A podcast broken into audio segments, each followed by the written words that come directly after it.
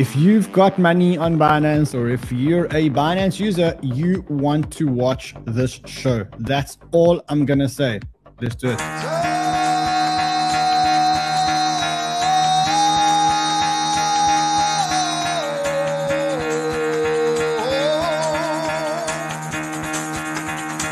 Get the fuck out of bed, bitch. Go.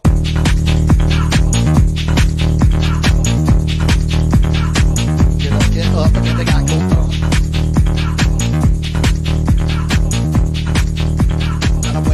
Gotta wake up, bitch, get up. Get up, get up. Get up, get up.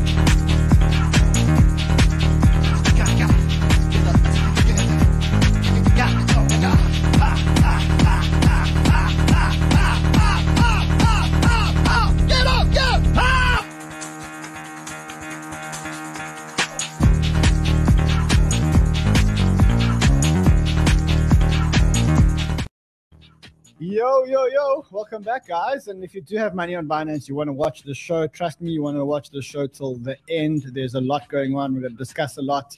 It's huge. The news here is huge. We're going to discuss it. Then we're going to make a decision as to whether this is real FUD or whether this is anything to worry about. Yeah, that's pretty much the story here today. I mean, the Binance is the biggest story. In terms of the market, boring market. Really boring market, but I think today is the last day of boredom. And I'm going to tell you why I think today is the last day of boredom. And I'm going to tell you which way I think it's going to go and why I think it's going to go that way. Got lots of altcoin news for you guys, tons and tons of altcoin news. Okay, we're going to mention FTX again, and that's because I think the FTX story is actually linked to the Binance story, which we're going to talk about. And it's getting scary out there. Let me tell you, it's getting scary out there. I guess that is it. So listen, what you need to do is subscribe to the channel. What I'm going to do is I'm going to bring you the highest alpha per show, highest alpha per minute show on the interwebs. Remember, we want to get to 600,000 subscribers by December. That is the best Christmas present that you guys can give us. So if you're not subscribers, subscribe to the channel. If you are subscribers, just help us by liking this content, sharing it with your friends. Help us get unshadow banned because we keep getting shadow banned because we keep exposing the mainstream media. And I don't like the fact that we're exposing them. So what do? They complain to YouTube. And when they complain to YouTube, we get shadow banned. And then you help us get unshadow banned because you're the best community in the world. All right, let's look at where we are today. So no movement on Bitcoin, like basically no heartbeat. Same thing with the NASDAQ. NASDAQ is pretty much no heartbeat. But let me tell you that this is temporary and it's going to end tomorrow. So this is the last day of no heartbeat on crypto and on the stock markets. And after tomorrow, it's going to be absolutely crazy. And it's not only me telling you. If you look at the charts and specifically you look at the Bitcoin volatility chart, which is called the Bitcoin Historical Volatility Index, every time the volatility index goes below a certain point or whenever it touches this white line over here, there is volatility. And right now, the Bitcoin volatility index is touching that line, which indicates that we're going to get huge volatility. Now, it can be volatility up and it can be volatility down. So big disclaimer, price can go up and price can go down. Last couple of times, the price has gone down. If Binance is next, if Binance is not fully collateralized, that would indicate that the next move is going to be down. That's what we're going to be discussing today. I also said to you guys that I think a lot of people in this industry are going to leave because of the boredom of the bear market, because the bear market becomes super, super, super demotivating. And I think that if you've made it here today and you're still here, then I think it would be crazy for you to give up. And I'll show you why. I think this is a good tweet. It says, the 13 to 15 bear market was 411 days. From the peak of the 17 bull market to the 18 bottom was 358 days.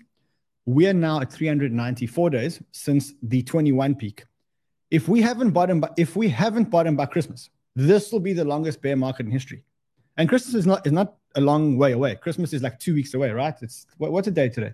So the 12th. So Christmas is less than 2 weeks away. So hang in there, and don't only hang in there. But I got this thing here I saw this thing from Kobe, and I think it's like he did this about a year ago, and I think it's important that you listen to it now and you absorb it. Plus, I do think the majority of people that don't make it are the people that lose interest between bull markets. Like people that have known about it from so far back who still haven't made it. It's because they, as soon as it gets frothy, it gets to the bull market, they rebuy the all-time high breakout. So they rebought at like 20K. So most people are going to come here and they're going to rebuy the all-time high. And the reason why they're going to rebuy the all-time high is because they only get interested when the prices are going down. But if you're here, probably should congratulate yourself because you're not that person. And they play the bull market. They're a little bit naturally bearish and the bear market hits and they stay interested for about a year. And then towards the tail end, like late 20... So this is the end of the year. 2018, 2019, they just naturally lose interest and they go, oh, this shit's over. I've got life commitments, whatever.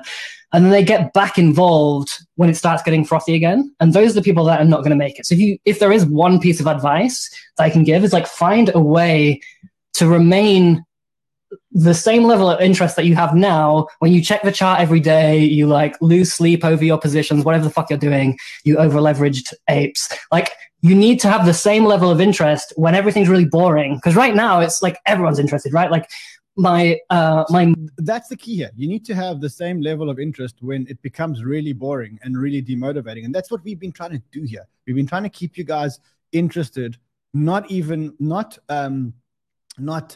only in the bull market, but also in the bear market. We've been trying to do things like Twitter Spaces. We've been trying to do things like bringing you more live broadcasts, more giveaways, more fun, keeping you guys more interested in the bear market, because this is when it actually matters. In the bull market, you cannot make money. You cannot start moving things around in the bull market and hope to make money. Now is the time that you have to focus. I'm not the only one that says it. You heard it now from Kobe. That was something that Kobe did a year ago exactly in the peak of the bull market. He came out and said that, and I can't agree with him more. And if you are here, you have to take a minute to congratulate yourself and say, you know, you've survived what will probably be the longest Bitcoin and crypto bear market. You've survived that on the back of a global economic collapse. You've also survived that against the background of like a whole lot of other things that have happened, which are completely the biggest events that have happened in crypto. So if you're still here, don't think of giving up now. This is when it counts. This is when you should be more focused. This is when we'll bring you more Twitter Spaces. This is when we'll bring you a stream now. I'm doing DCA later. Tomorrow, we've got big news for you guys. In fact, let's look at the week ahead. And it's going to be a week that is filled with volatility. I said this to you guys last week. Should be no surprise. But now we're seeing it coming out in the chart. So what is happening this week? It's a huge week. Tomorrow, inflation data, CPI. We're looking for a CPI number under 7.3%. The expectation is 7.3%. So let's just see where that ties up relative to the rest of the CPIs. The last CPI print that we got was 7.7. The forecast was 8, which is why everybody celebrated. But tomorrow, the forecast is 7.3. So they're expecting it to come down quite a bit. So here's how it plays out tomorrow. Here's how it's going to play out tomorrow. Let me just find that for you. Okay. 7.3. If we get below 7.3 or we get 7.3, markets rally. If we get 7.4-ish, I think we'll be okay. If we get above 7.5, I think we're in trouble. Then the next day, we have the Fed FOMC meeting. Let's look at what the Fed FOMC meeting is. Right now, 75% chance of a 50 basis point rate hike. Again, I'm putting my neck out there. Most people wouldn't put their neck out there. I'm saying we're getting an inflation reading of 7.4, 7.5% tomorrow, and we're getting 50 basis point inflation rate hike.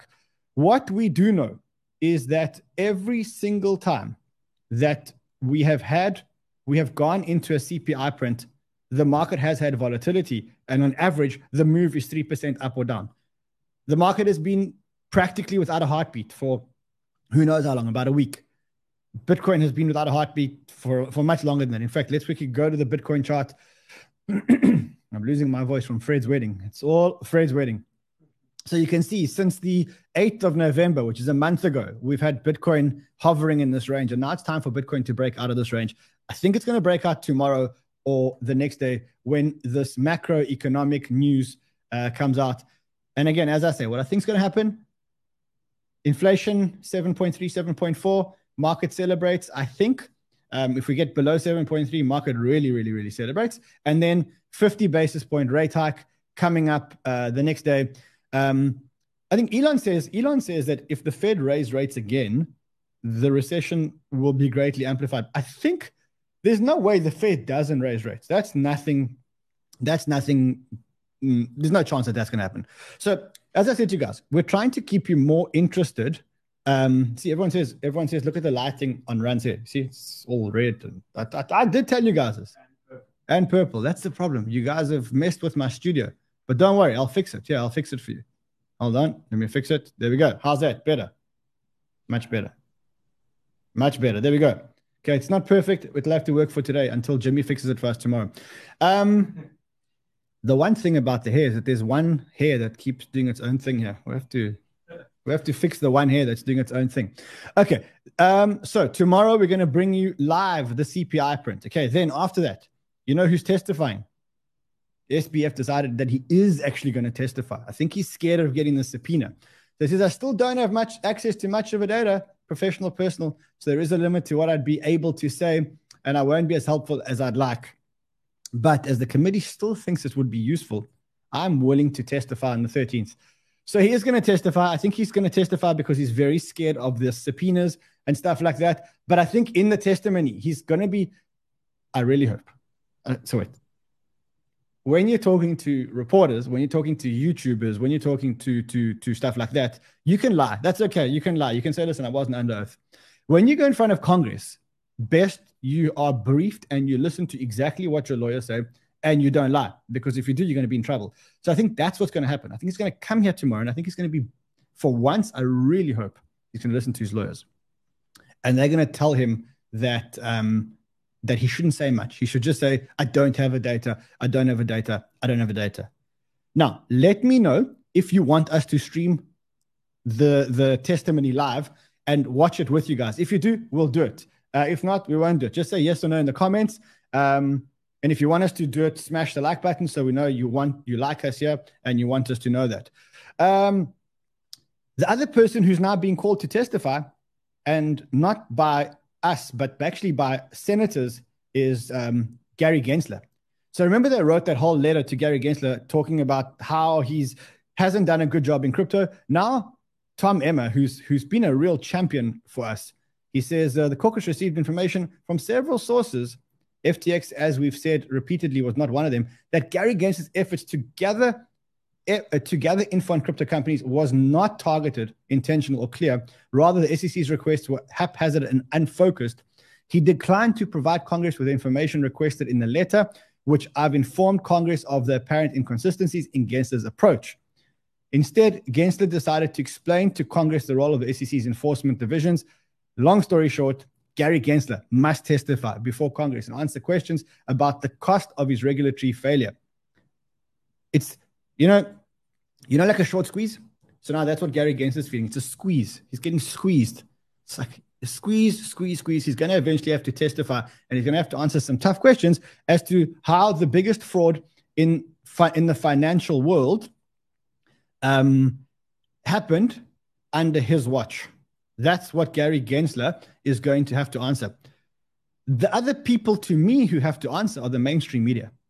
The mainstream media really need to answer why they covered the collapse like they covered the collapse. And it's not over. The mainstream media are still paid, still bought, still unreliable. And you know what they want now? I'll tell you what they want now.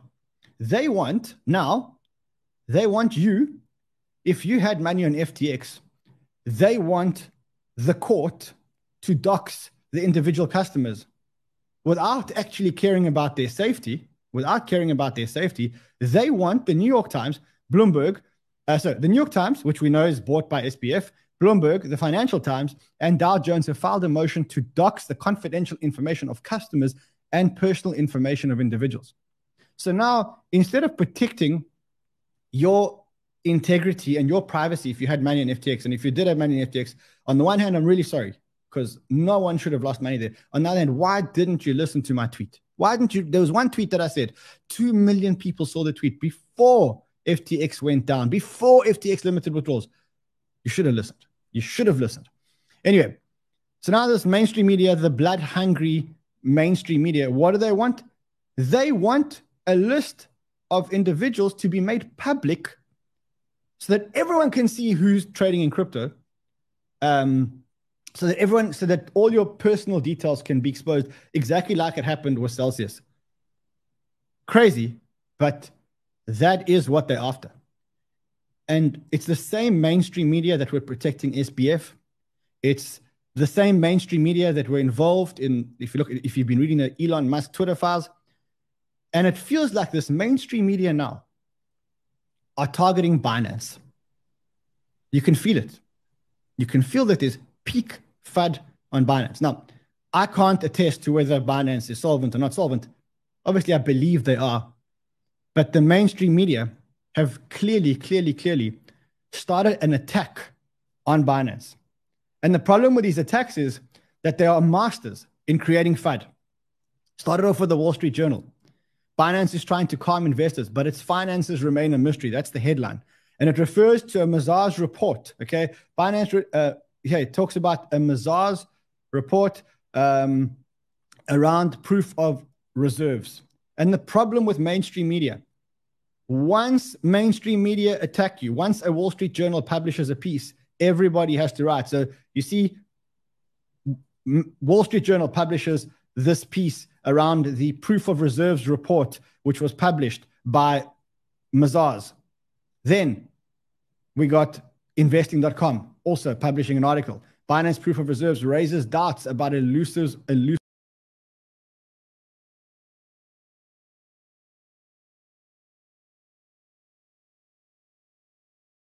Yo, ran on the screen. Just a while back. What's up, guys? Ran's coming back on now. Let me just get my camera here.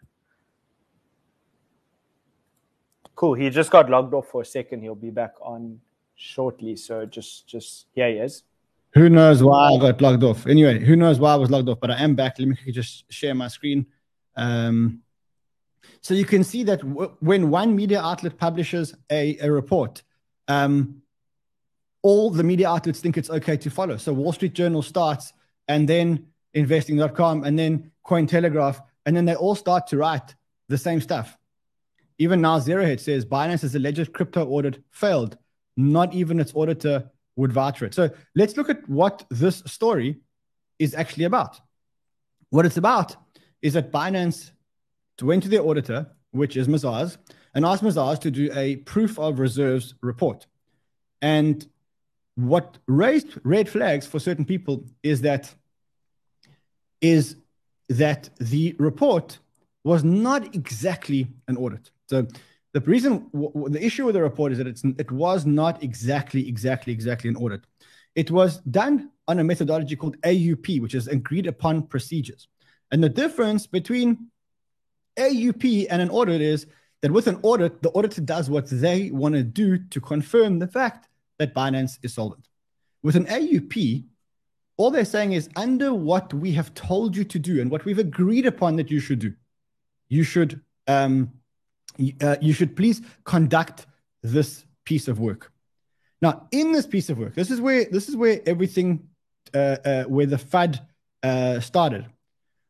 Okay, it says, on the last page of the Mazars letter was a brief called report details, which consisted of three numbers, each denominated in Bitcoin. One number was labeled customer liability report balance and showed a balance of 597,602,000 Bitcoin.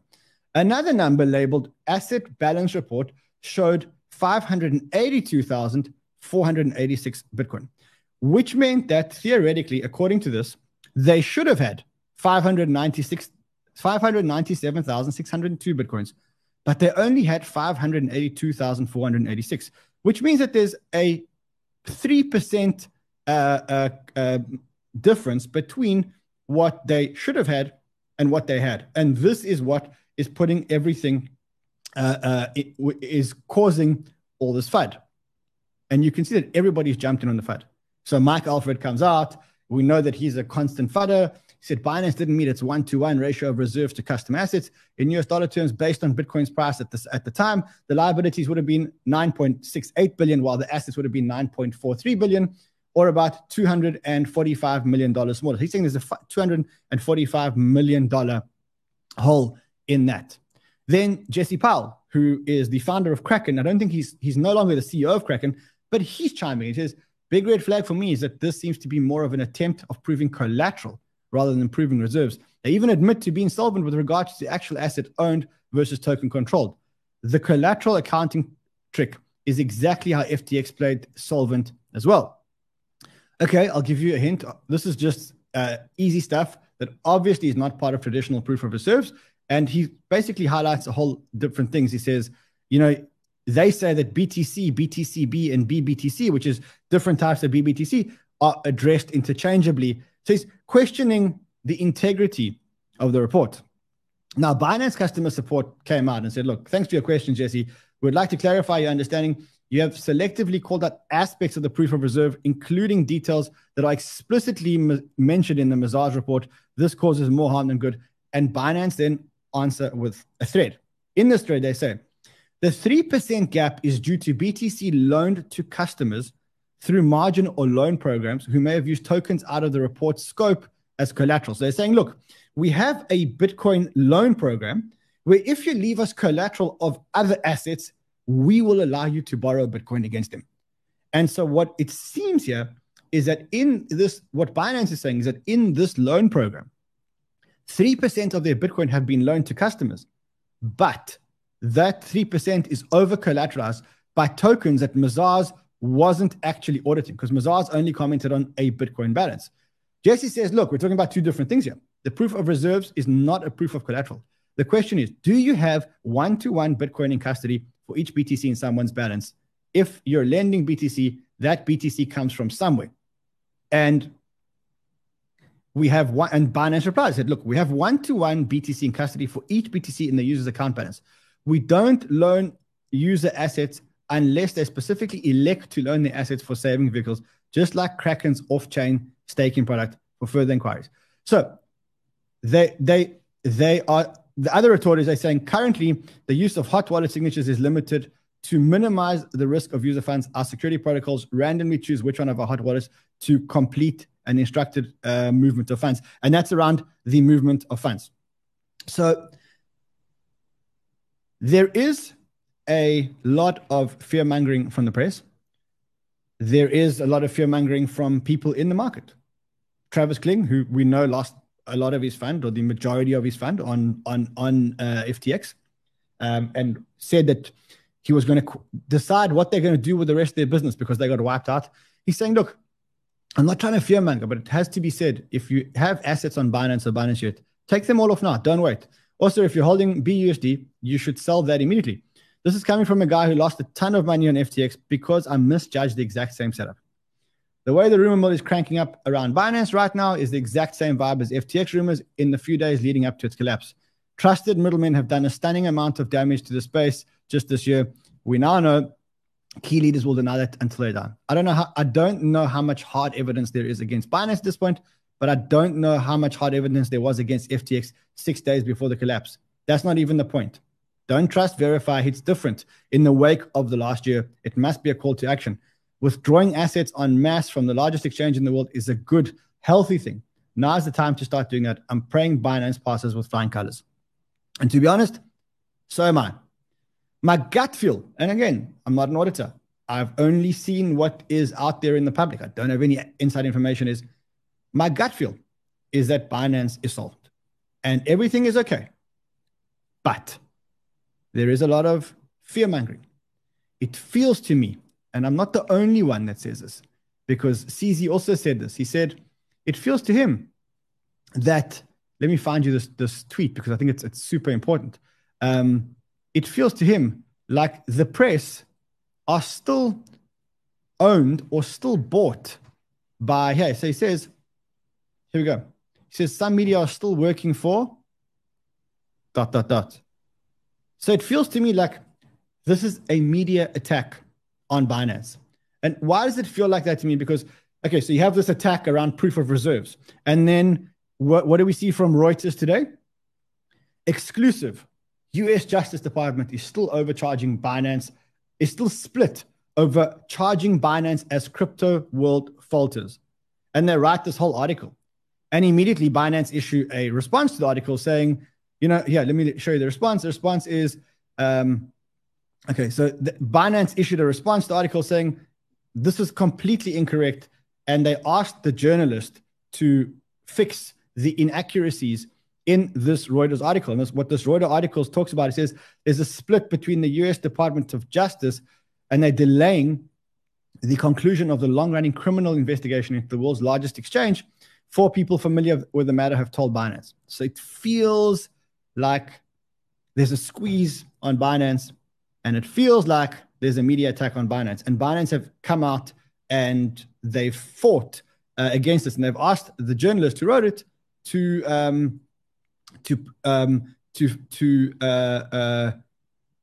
rectify this. I'm just trying to find you guys the tweet. Guys, if you could just drop the tweet in the research group where Binance responded to the Reuters reporter.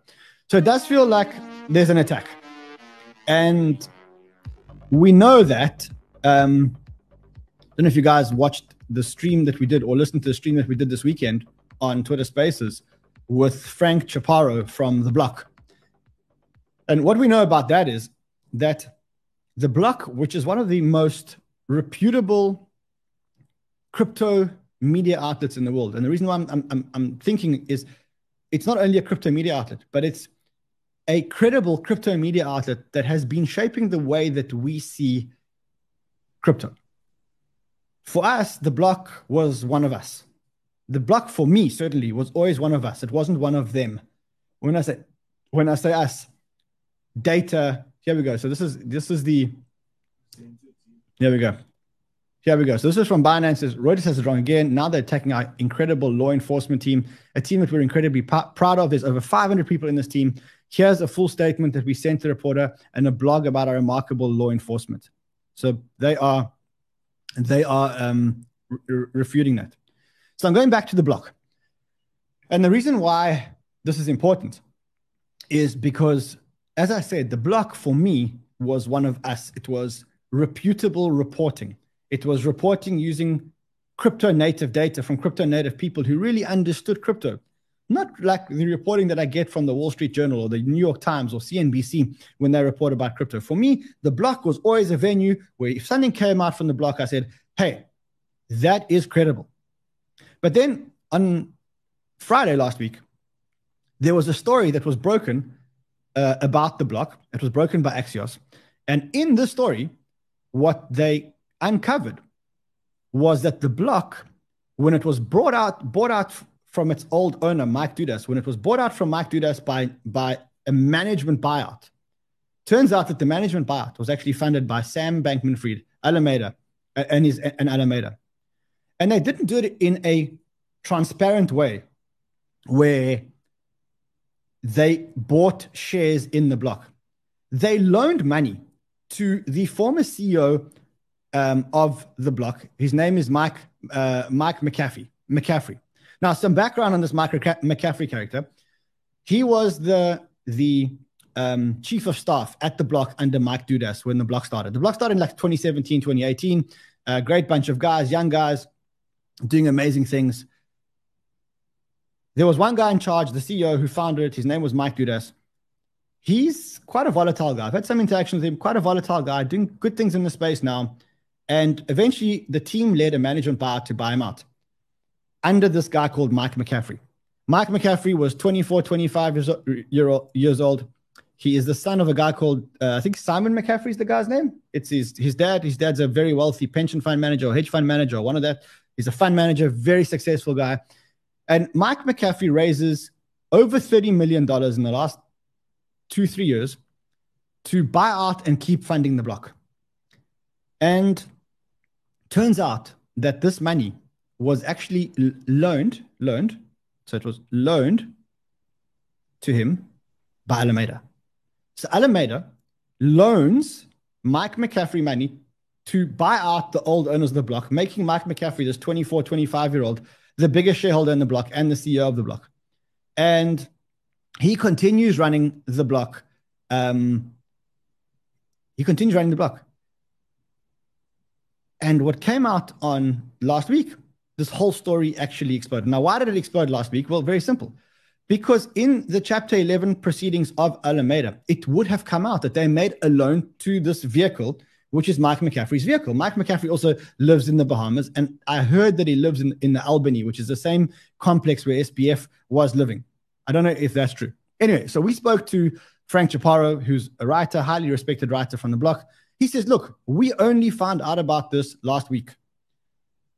I asked him some tough questions. I was like, listen, you guys are like the best investigative journalists out there. Larry Cermak has a hobby of busting other people, of interrogating and finding sources of funds from other projects. He's very good at it. He sometimes finds the smallest details and writes big articles about it. And you never questioned where your own money was coming from? How do you question everybody else's project, but not question where your own money is coming from? Anyway, I think based on the Twitter spaces, now go listen to the Twitter spaces, I think that Frank Chaparro is actually the one that leaked the story to everybody else when they found out. He didn't confirm it. You should go and listen to it. I can't tell you yes or no. But what we do know is that SBF was definitely trying to buy the media. And he even infiltrated. He even infiltrated the crypto media, which I thought The Block were uninfiltratable. And it seems to me like he infiltrated the media. Now, strangely, yesterday I reported on something, and I said, it's strange to me that if you go to Mike Dudas' account, this is Mike Dudas' account. Now, he's the ex-CEO of The Block. There are no more tweets here. This is a guy that tweets a lot. There are no more tweets here. And so I wrote a mail, and I was like, it's strange to me. I wrote a tweet, and I said, look, it's strange to me that we now know that the money that you were bought out with was actually SBF money, and your tweets are now all deleted. Now, he DM'd me, and he said, in my defense, I clear out my tweets every single week. That's what he says. So I'm not the only one who picked up on this. This account, Predator, also said, FTX, this is... He started to follow a whole lot of Mike's tweets showing how SBF shared things exclusively with The Block. And it just feels like maybe The Block was captured like all other media. And so right now we're possibly in the midst of a media attack on Binance. I don't know if Binance is solvent or not. As I say, I believe they are. But what I will say to you is, regardless of whether you believe that Binance is safe or not, wouldn't it be better just to be in a position where you don't hold a lot of money on centralized exchanges? We've seen what happened to FTX. We've seen what happened to many other exchanges. And we've seen how helpless you are when your money is on centralized exchanges. Why not just not have unnecessary money on centralized exchanges? I keep saying it. I keep saying that an exchange is like a whorehouse, which is not so great because a lot of my sponsors are exchanges. So like I'm saying, I'm sponsored by a whorehouse. But I said that figuratively. And why? Because I want you guys to get your money out of exchanges. I'm not saying Binance is better. In fact, I think for me, Binance is the safest place you can be. And you know what? I'll even go as far as to say that even if there is a $245 million hole, which is as per the Zero Hedge article or this Wall Street Journal article, even if you don't believe the Binance retort, okay, Binance still has a lot of value. So in the worst case, if there's a $250 million hole, that $250 million hole is easily pluggable with the value in the exchange that Binance has. And so truth is, I'm not really worried. If I was worried, I'd be hedging all my positions. I'd be taking out put options, but I'm not doing that. And the reason why I'm not doing that is because I'm not that worried. I think this is a media attack. It seems like a media attack. It does feel like CZ's right in this tweet where he says, some media are still actually working for SBF, not only SBF, but also a lot of the people that SBF was funding with his election campaign donations and other donations. And it just feels like It's becoming an us versus them scenario. So that's where we are with the whole Binance thing. Now, a good question is which one of these exchanges is now safe? So, you know, what are you supposed to do? Because in some cases, you are going to trade on centralized exchanges because it's a great place to trade. It's a great user experience. But as I say, the idea is you trade, you do what you need to do, and you get out. And that is what blockchain was made for. And if that is the case, let's look at how you should be looking for the safe exchanges. So the first thing that I'd be looking at is I'd be looking at trading volume. But remember, you can't trust trading volume because there's a lot of wash volume on there. So you look at the trading volume. The trading volume will give you opportunities. It will show you what's cheap and what's not cheap. And you can see a lot of exchanges had big drops after the FTX collapse and the FUD. One of those big drops was KuCoin. So look at KuCoin. I want to show you two sides of the coin here. On the one hand, KuCoin had a massive drop because there was a lot of FUD against it after FTX, right? Truth is that they've just released, Mazars just released a verification report concluding that BTC, ETH, USDT, and USDC reserves are over-collateralized. Okay, great. So we have a report saying that it's over-collateralized. BitGet, another one which we have told you guys we think is safe. They released on Nansen, see if I've got it for you guys here. They released on Nansen that they have verifications, that that they have sufficient money to cover this. Now, I want to show you something very interesting around Coinbase. When FTX went insolvent, the traffic, or the, sorry, not the traffic, but the trading volume on Coinbase actually went up. But look what's happened to the price of Coinbase. Coinbase is trading near all-time lows. And I think I really agree with this tweet. It's brutal times for Coinbase shareholders. Coinbase's second larger competitor went out of business, yet the stock responds by making new lows. You'd think the opposite. Coinbase's 10-year bond is trading at 53 cents on the dollar, which means that people are expecting that in 10 years, Coinbase won't be able to pay back its money. I don't think so, because I look at the data. Data is showing me two things. One, that Coinbase increased in volume. Two, that Coinbase is highly, highly, highly regulated and is operating by the book. And eventually, I think that those players in the centralized world will win. And the third thing that I'm seeing is the traffic, the web traffic to Coinbase, Bybit. By the way, Bybit also said users can now verify their proof of reserves. So KuCoin, we've had that. Binance, Bybit, we've had that. All saying that they do have a proof of reserves. So that's where we're at. I think the trades are as follows.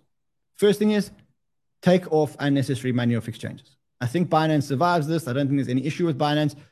But hey, in the 1% chance that there is something wrong with Binance, why be that guy that had the opportunity, or girl, to take your money off Binance and didn't do it? Also, I've told you a million times, start using decentralized exchanges and start investing in decentralized exchanges. Because eventually that is why we are here, because we don't want centralized players. Cool. Let's look. Okay, hold on. Let's just kill that. We don't want that. It's my brother looking for me. He knows I'm live. Kills me. It's true. Let's quickly look at some other things. So we did look at how the block was potentially bought. There was some more stuff on Binance. It's very important that you understand how this happens so this doesn't happen to you. You know these third-party apps that allow you give them your API keys, which allows you to integrate them into your exchanges, and then they can trade on your behalf, but they can't withdraw money. And every user thinks that they're safe because they sign up for, you know, in this case, it was a 3 commas, or, you know, we used to have a sponsor, I'm not going to mention their name, the sponsor that has a panel that we shall not talk about, okay? We shall not talk about them because we had a big fallout with them. But they give you these API keys. And when you approve the API keys, you are approving that this app can trade on your behalf, right? So like it's a bot, the bot trades on your behalf. But you're not giving it permission to withdraw, and you've got a 2-factor authentication on the withdrawal, okay? So how do they steal your money? Because no one knows. They're saying, well, if you can't withdraw the money, how do they steal the money? I'll teach you how they do it. It's simple. You've got to listen very carefully. They find an e-liquid token, a token where it is so illiquid that they can push the price up easily with a little bit of money. So take a shitcoin with zero liquidity. They go onto a different exchange, right? They buy the coin. They then hack your third-party software. And the third-party software uses all your funds to buy up the shitcoin. And they sell their coins on the other exchange to you. Therefore, they haven't hacked your account, but they leave you sitting with a whole lot of shitcoins that they've used your money to pump and dump. That's how it works. So the next time that you're approving one of these API keys, be very, very, very careful. The other thing is, when there is, so when you revoke the permission for the API keys, don't trust, verify. Call Binance support, make sure the keys are removed, because you don't know if you've said, I want to revoke permissions, but have they actually revoked permissions? Have you verified they've revoked permissions? Be careful. Be careful out there. I personally don't use any more. I don't use any of these third-party API trading apps at all. Not worth my while. Too risky. Don't want them to have access to my accounts, especially when I understand now how sophisticated they are and how they actually steal your money. So anyway, Binance investigated this. Sounds like they revoked permissions. I think CoinMamba, who was the person who says, what's a good alternative to Binance? Is it Bybit? As I said before, I think it's Binance. I think it's BitGet. I think it's KuCoin. But again, I think the best alternative to a centralized exchange is a decentralized exchange. That is why you came here. Take the plunge. Go to a decentralized exchange. Even though I think that Binance is safe, nothing to worry about, I think it's a media attack, just in case I'm wrong. And I have been wrong once or twice before. Just once or twice, but I have been wrong. You don't want to be the person who had the opportunity to get your money out and didn't. Cool, so that's that. I want to talk about a whole lot of altcoin news. And then we're going to do some Binance giveaway, some Bybit giveaway. I'm going to show you something very, very fucking cool. In fact, before we go into altcoin news, let's do this, okay? So we have a sponsor.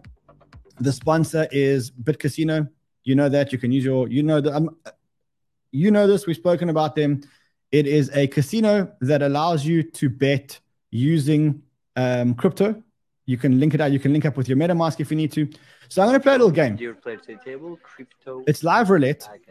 You tell me what the number is. I'm going to put $5 in the number. If I hit the number, you get the money. And then we're going to talk about altcoins. So you guys tell me what number you want. And then, okay, we'll come back here. And then you guys tell me what the number that you want is. And then if I get it, you write these down.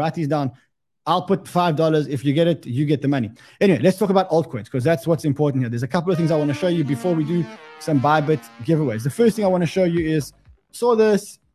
It's the same thesis that Chris Berniski has, that Solana is following the ETH 2008 fractal. It is crunch time for Sol. He says this is like the biggest no-brainer trade in the world. As you can see, there it is. You make your own decisions. I've placed my bets as if Solana survives and flourishes and follows the ETH 2018 playbook. You guys make your own decisions.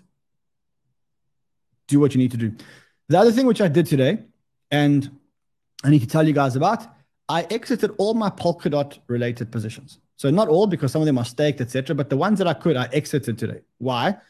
Because I keep seeing this chart about developers. But I've never met, or haven't met in a long time, a developer working on Polkadot. So I keep seeing like weekly commits, monthly commits, but I don't see like these amazing projects on Polkadot. I don't see traction. And so for me, listen, I don't know. I'm just uncomfortable. And if I'm uncomfortable, I'm out. And I keep an open mind because I kind of like the tech, but I'm rather moving the money into the Cosmos ecosystem. And the reason why I'm moving from DOT into Cosmos is, and I'm not buying the Cosmos Atom, I'm buying people using the Cosmos SDK, the software developer kit, the software. The reason why I'm doing that is because the two models are very similar. They both provide interchain connectivity. The only thing is that DOT, you have to stake and pay to connect. And Cosmos is pretty much open to everyone. And to me, like, take the one versus the other, I'm going into Cosmos. Next bit of altcoin news. Well, not really altcoin news, but there is an article that says that Dogecoin may be hiding in Serbia. I'm just wondering when BitBoy goes to Serbia. So that's the next bit of news. Then Axie Infinity has a heartbeat. And I'm starting to believe that this team is fighting really hard to stay alive. So I don't know, if you're holding Axie, it might be worth continuing to hold. I don't know if I'd buy it right now, but if I was holding it and waiting for a heartbeat, there is a heartbeat on Axie Infinity. So yeah, that's what I'm seeing. Just another article which I read, which I think was very good. It says Ethereum has only produced 1K Ethereum in the last 85 days because of, you know, ETH is now becoming deflationary. Not exactly deflationary. It's mildly inflationary because there's been very little usage on the network. But Aptos has diluted and toxic investing schedule that releases 3.5% of the market cap every month. And this is what we said on Friday. Even if you like the Aptos technology, which, by the way, I do, I'm rather going to invest in Sui, or I'm going to wait until Aptos actually delivers and people drown in tokens. So that's another one that I wanted to share with you guys. Elon fighting the bots. He did good, but he hasn't eliminated them yet. There's still some bots. He also says tweets are going to go from 280 characters to 4,000 characters. Yeah, I mean, I don't think that should happen. I really don't think that should happen. The reason why I enjoy Twitter is because I have a very short attention span. Like for me, it's like it's got to be quick. And like when every tweet is an article, don't do it, Elon. And Elon, I know you're watching, bro. I know you watch the show. I know you do. Please don't do it. Kujira, in the bear market, look at how the wallets are growing up and it's trending up. You know, we are investors in Kujira, but great update for us.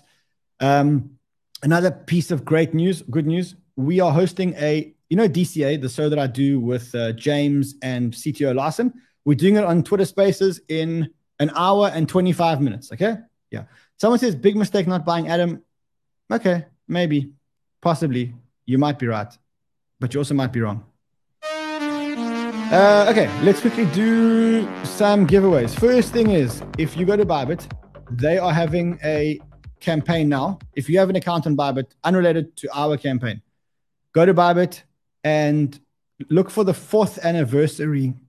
They're giving away $1 million in their 4th anniversary competition. How it works is anyone can participate. You don't have to have money in your account. Not like our competition.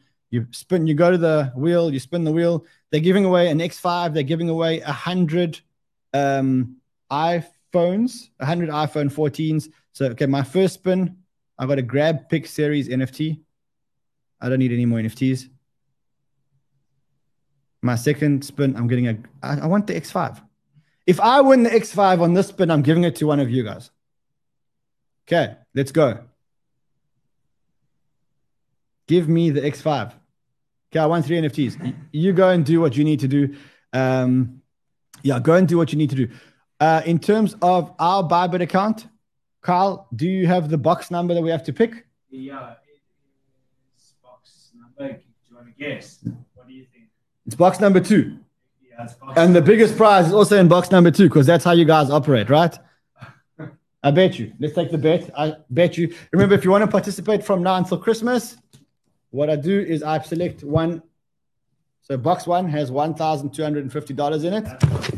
That's big. But box number 2, which is the one that they choose, always has the biggest prizes, right? Let's look at box number 3. I know this game's rigged, bro. $50. Yeah. Okay. That's 3. Watch box number 2, $5,000. Remember, the biggest prize is $50,000. And all you have to do is you have to have a Bybit account using our referral link with $250 in it. And you'll have an amazing Christmas. 500. Okay, 500 is... Some sanity prevails for the first time ever in the history of this competition, on my show at least. Someone wants $500. But who wins $500? Let's go to the random number generator. Random number picker. There we go. And... Okay, which number is it that's going to be picked? You'll see it's generated by Google, not by me. Account number 411. So let's go to who is account number 411. So we go to row number 411. And if you are account number 258-42784, then send a mail to giveaways@cryptobanter.com. Verify your identity. And someone says there's no massage from James here. Cool. So that is the Bybit campaign. Lastly, as I said, I'm a man of my word. I'm a man of my word.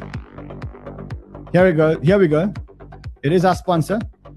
I'm going to... No. Let's do it. I'll show you how this works. Okay. So, I mean, this is a very irresponsible thing, which I'm doing now, but hell, I mean, let's have some fun here. So I'm going to take $5. Okay. Let's wait for this round to finish. I'm going to take $5. And the winning number is 34. Clark is high odd number from...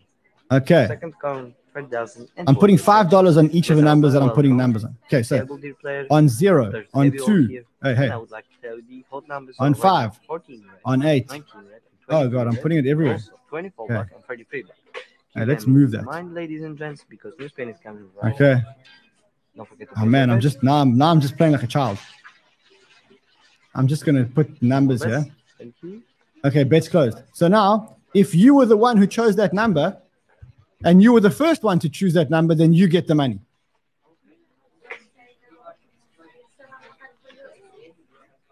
You get the money, not me. 36, we didn't win. We'll try again tomorrow. If you want to try it, sportsbet.io, one of our sponsors. Been great sponsors to us, actually. Really, really good sponsors. You can go and open an account below. You can win $1,000 a day. And the last winner is Teddy KGB10. You win yourself $1,000. It's already been credited to your account. Go look at your account and have an amazing Christmas. Now, as I said to you before, doing our very, very, very best to keep you guys interested in this bear market. We're working harder than ever before to bring you guys more coverage, more frequently, more entertaining, more prizes, more sponsors, every single day. So stay with us, and if you survive this till Christmas, you've survived the longest bear market in Bitcoin's history, and it will turn. And I promise you that the moves that you make now are the ones that will make you life-changing money in the next market. I'll see you guys again in an hour and 20 minutes on Twitter Spaces with James and CTO Larson. We will be doing a DCA show. Until then, have fun, trade well, my friends.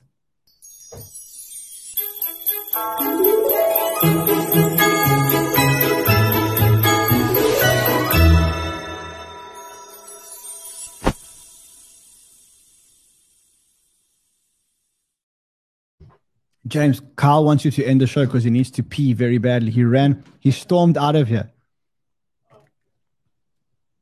Could you possibly end the show? Oh, yeah.